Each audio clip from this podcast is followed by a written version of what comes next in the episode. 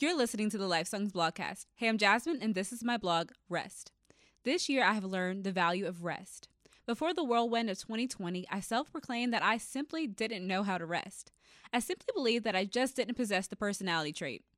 Well, all good runs come to an end, and man, did mine come to a screeching halt. This halt was filled with burnout and no momentum to get up and go again. Basically, I was forced to stop by my body and my mind. When I came to this halt, I feared I would never go again, and I actually missed the go, go, going. But the thing about go, go, going is you miss things along the way. You miss details, you miss moments, and sometimes you even miss God.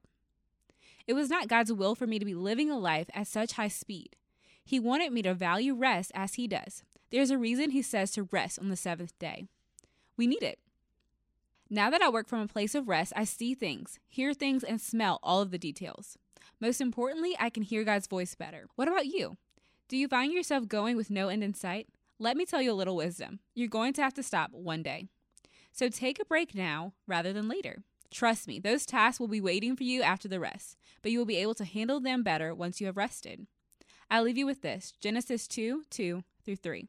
On the seventh day, God had finished his work of creation, so he rested from all his work. And God blessed the seventh day and declared it holy, because it was the day when he rested from all his work of creation.